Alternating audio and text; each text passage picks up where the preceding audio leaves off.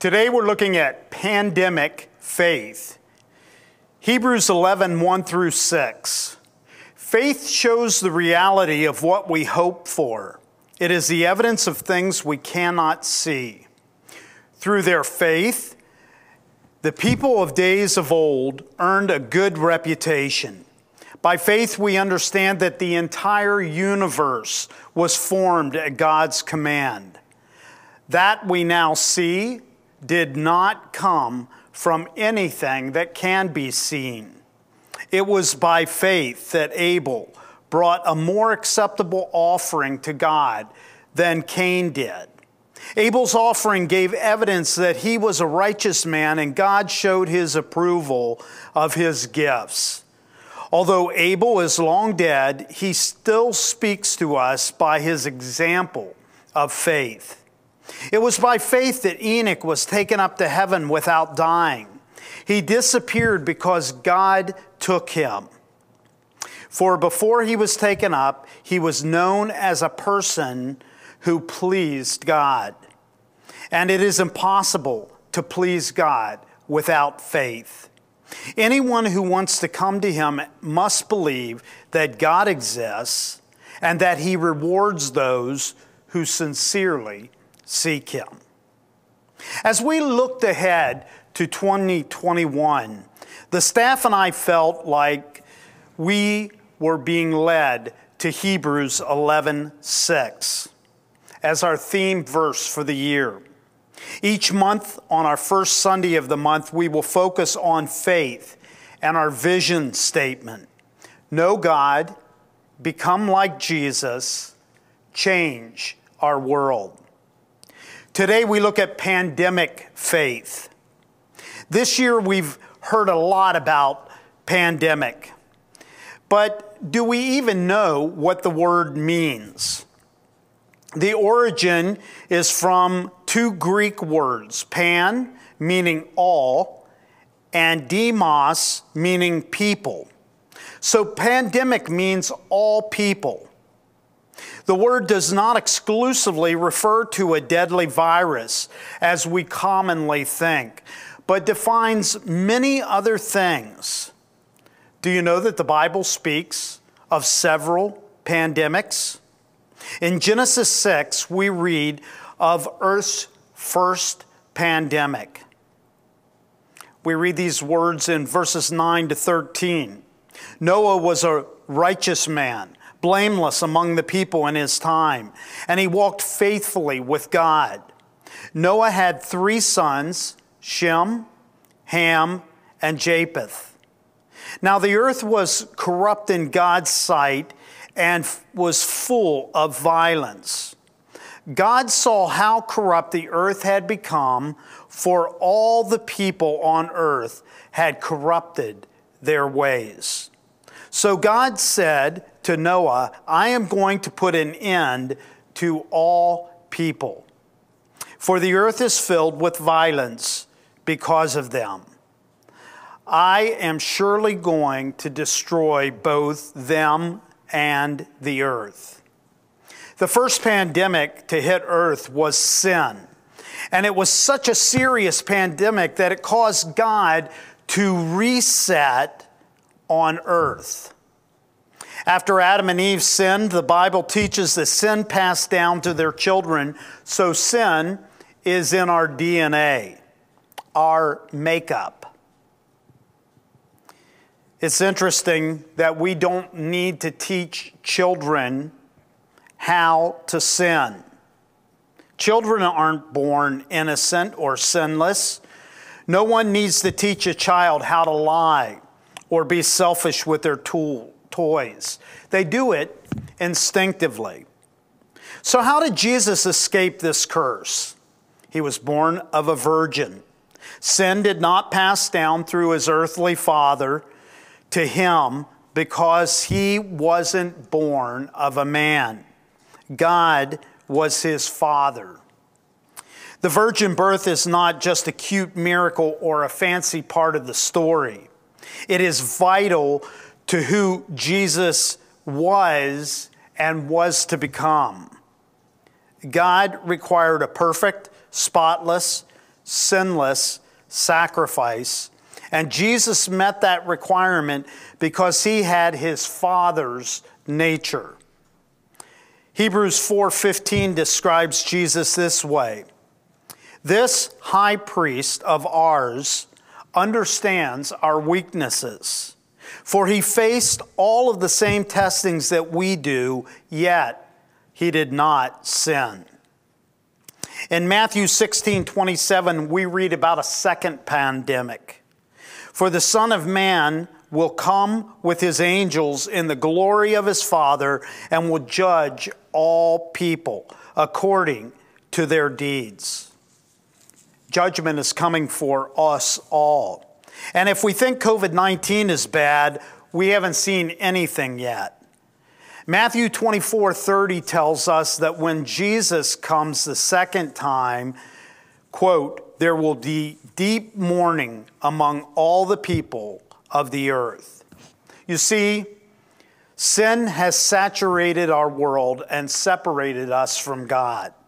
One day we will face judgment. But God gave us a remedy for our sin, the sin that ails us. I know Christmas is behind us, so we tend to box up the verses that are Christmassy till next year. But the angels in Luke 2:10 announced an important truth. They said, quote, "I bring you good news that will bring great joy to all people." Finally, the Bible pro- proclaimed a good pandemic. What is this good news for all people? God sent a perfect sacrifice to pay the penalty for our sin. We don't need to fear the coming judgment if we accept God's remedy for our sin. We don't need to fear because perfect love casts out all fear. Speaking of Jesus, Simeon said in Luke t- chapter 2 and verse 31, I have seen your salvation which you have prepared for all people. Jesus came to bridge the sin gap that separates us from God. This speaks of a desired pandemic by God, one where all the people hear God's plan of salvation and respond to it. This leads us to our primary point today. All true believers are to have a pandemic faith. Not only is it impossible to please God without faith, it's impossible to be a follower of Jesus and not point others to God's good news. Do you have a contagious faith? Are you spreading the gospel like a virus? The only hope of our world and a church's future is for us to share God's plan of salvation. So, how do we do this?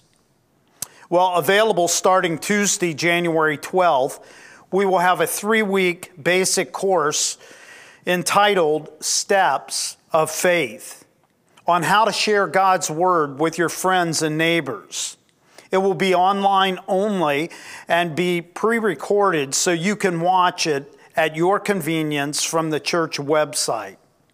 But this morning, I want to share three basic ingredients we need to have a pandemic faith. First of all, live by the Spirit. This is so absolutely vital.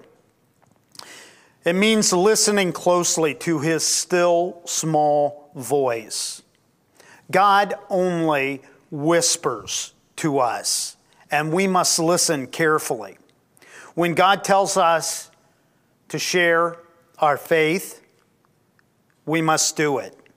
And when He whispers to keep quiet, we need to obey.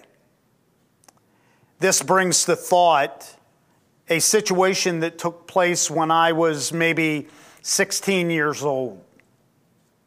I remember it clearly, though it happened many, many years ago.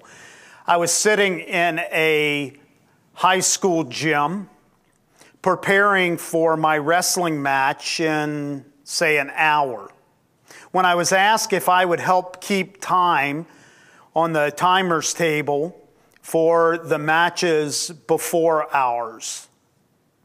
And I agreed and was sitting at the timer table when the, the scorer beside of me was working his part and God's Spirit clearly spoke to me I want you to share your faith to Leonard. And I can remember arguing with that still small voice, not clearly recognizing that it was God, and just saying, This is, this is not the right time, maybe later, and just saying no A couple minutes later, that still small voice spoke to me again share with Leonard. And the second time, I didn't debate it as long in my mind. I just dismissed it and said no. But I had this feeling that there would be a third time where God would ask me, and sure enough, just a few moments later, God's Spirit said, Share with Leonard. And again, I said no. I wrestled my match, went home. Early the next morning, arrived at school, and right away thought something's different. As I walked down the hallways, the hallways were quiet, even though there were students around, and I wondered what was up. I arrived at my locker, and while I was there, one of my uh, close locker mates came up and said uh, uh, hello to me, and, and I, I said, Something's weird at school today. What happened? He said, You didn't hear? And I said, No. He said, Well, following the wrestling match last night, two guys got in their car and pulled out on the highway and were struck by an 18 wheeler, and both died instantly. I asked him who it was, and sure enough, one of them was Leonard. Right away, I was convicted. I wept. I knew that I had failed God.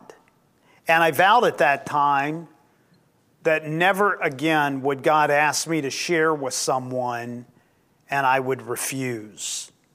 We need to be obe- obedient to God's voice when He speaks to us. Secondly, we need to live different from the world.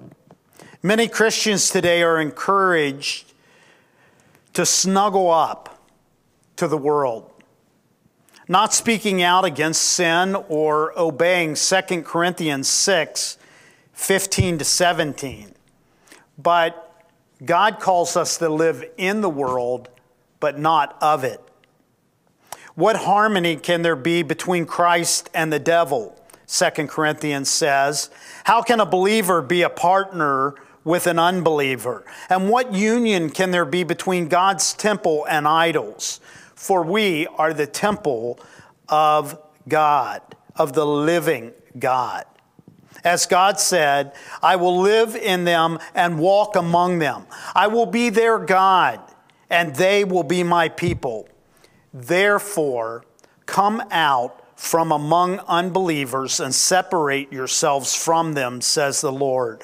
Don't touch their filthy things, and I will welcome you. If Christians look, walk, and talk like the world, what appeal is there for the world to be like us? I'm not promoting a legalistic lifestyle today whereby we live by a set of man made rules. That's not what I'm talking about. But we must not cuddle up to sin. Somehow we've adopted the principle that to reach the world, we must be like the world. This is one of Satan's lies and the opposite of God's teaching. If we're going to be salt and light to our world, we must not trample the salt and hide in the darkness. No, God calls us to let our light shine. Finally, we are to live out in the marketplace and look for opportunities. When I first became a pastor, I saw a temptation to stay in the church office and isolate from the world. But I knew this wasn't biblical teaching. So, as a youth pastor, I went into the high school, and the best way I knew how to, I volunteered. I volunteered to be an assistant coach of football. For 16 years, I volunteered as a football coach. And I could share story after story about the opportunities God gave me to share my faith. I had the opportunity to share the gospel on the 50 yard line the night after one of our players dropped dead in practice. It was heart rending. It was difficult. I was extremely nervous. But God called me to preach the gospel, and I did. Shortly after that, the principal invited me to come in once a week as a spiritual guidance counselor for any student who wanted to seek spiritual guidance. So, week after week, I would go in, they would announce it, and I had wonderful opportunities. Another year, I was in, invited to speak at the All Teachers Professional Development Day as their keynote speaker. I remember how terrified I was. What would I say to these teachers? And yet God spoke through me. And I remember when I was finished, totally unexpecting it, the teachers all rose from their seats and gave me a standing ovation. Later, I was talking to the principal, and he said, Lenny, we've never had the teachers react to that to a, uh, to a speaker. I was shocked. Just little old ordinary me. Most importantly, on several occasions, our church hosted the entire team and coaches to several of our Sunday morning services. Over the years, several players became Christians and are still following Christ today. Now, I'm not sharing these opportunities to brag on myself, because if I did, I would be presenting a false truth that I was something. But God can take any of us and use us. So, really, I'm bragging on God today. If you're available, God wants to use you. Do you have a pandemic faith? Is your faith contagious? God calls us to. A couple that you are familiar with and volunteered to share a testimony today about how knowing God has related to their faith walk in the last year, and we're going to hear from them now. Well, I'm here alone. Uh, representing our family today because we're here live and uh, because of the restrictions jenna wasn't able to join me today so i'm just going to share on behalf of the hawley family a bit of a testimony about how knowing god has related to our faith walk in this past year. And on our faith uh, Sundays throughout the year, we want to have testimonies that uh, that tie our, our vision of knowing God, become like Jesus, change our world uh, into this theme of faith for the year. And so we're going to do that today. You know, as I look back on 2020, I, I, think it's really incredible that this was the year that God gave the vision to our church uh, to go through the Bible on a chronological reading plan. I think God knew that we needed uh, to be in His Word like never before. And not just our church, but there's a number of churches, uh, even around the area, that I know uh, took part in a similar plan or the same plan. And I think, wow, what is what better way is there for God's people to be equipped to tackle the events of this past year than to uh, be reading God's Word uh, and be in it daily, uh, reading from cover to cover. Uh, reading God's Word has always been a part of our routine, but certainly not as structured and as much as it has been this past year as we walked through this to, with our church. So, did you did you do this as well? Um, did you finish this week? If you did, uh, give yourself a big pat on the back. Way to go. There were times where uh, we were behind. There were books that made us uh, kind of want to give up and stop.